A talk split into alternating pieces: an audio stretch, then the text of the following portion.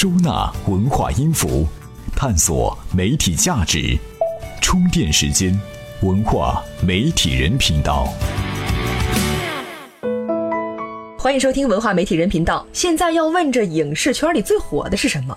不是《大圣归来》，不是《花千骨》，是这些影视剧之后的 IP。一直不挣钱的视频网站，爱奇艺、优酷、腾讯、乐视、PPTV，现在都拿大把大把的银子抢 IP。今天就和您聊聊这 IP 怎么就成了视频网站的救世主了？如何眼疾手快的抢 IP 呢？资讯回来，我们接着聊。每日必知。如果上天给你一次学游泳的机会，你愿意吗？八月六号晚，中国游泳运动员宁泽涛以四十七秒八四的成绩勇夺世锦赛男子一百米自由泳项目的冠军。在他之前，甚至没有亚洲人进入决赛。孙杨生于九一年，宁泽涛生于九三年。小鲜肉们不仅攻占了影视圈，体育圈看来也不保啊。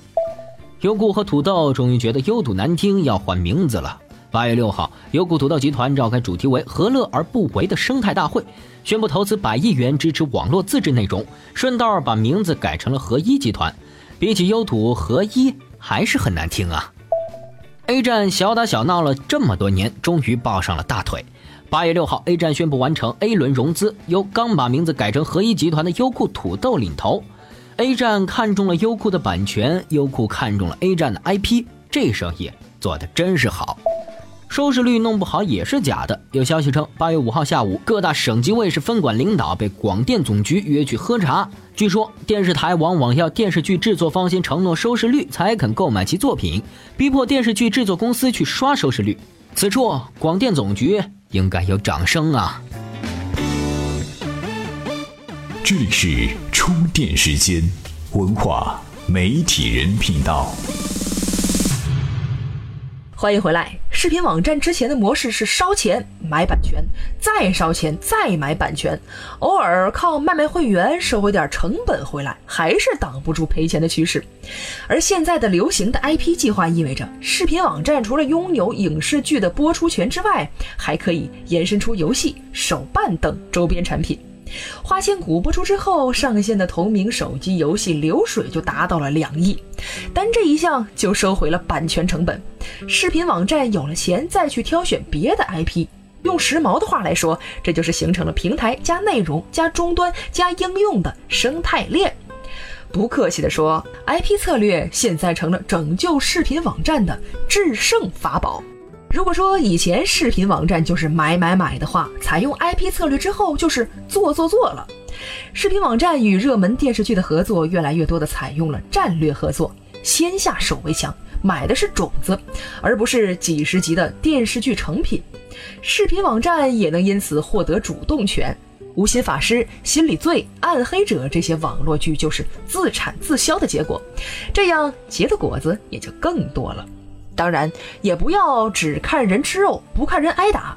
IP 策略绝对不是一个轻松的活儿。小说、话剧、动漫、音乐、游戏圈里潜藏的 IP 价值非常大，已经获得大量关注的《三生三世十里桃花》《听雪楼》《沧海》，早已经被抢破了头。金主自然有钱去追逐这样注定不会赔钱的 IP，普通投资者就没机会了吗？哎，也不是，行业里囤积的 IP 现象呢很常见，在网络小说、动漫产品萌发生命力的时候，就把版权收入囊中，即使转化成成功的概率只有百分之一，视频网站也是稳赚的。对于创作者来说，自己的作品能变成 IP，不仅证明了自己的才华，还能顺带挣一大笔钱。我们拿 IP 转化最多的网络小说举例，成功的作品有三点三高的说法。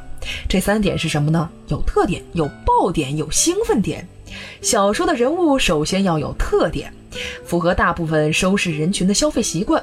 整个一条主线里有多个爆点，在什么时候引爆都很有讲究。对应了影视剧中的发展高潮，而抓住大众的兴奋点。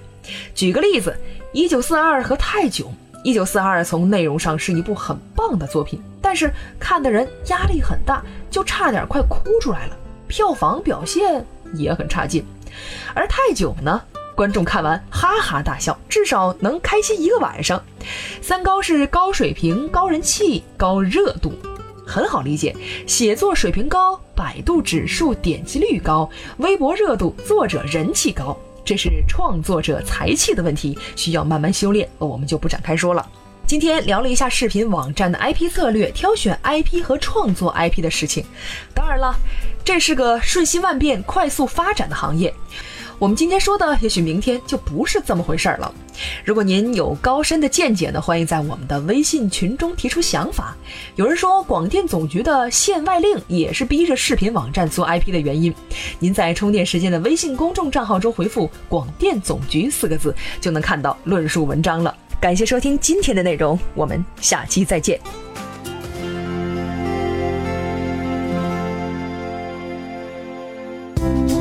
怎么样关注我们的微信公众号呢？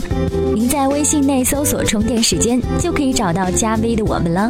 关注后赶紧开始每日签到，积分可以兑换礼品哦。这里是充电时间，商业思维和行动智慧是我们共同的追求。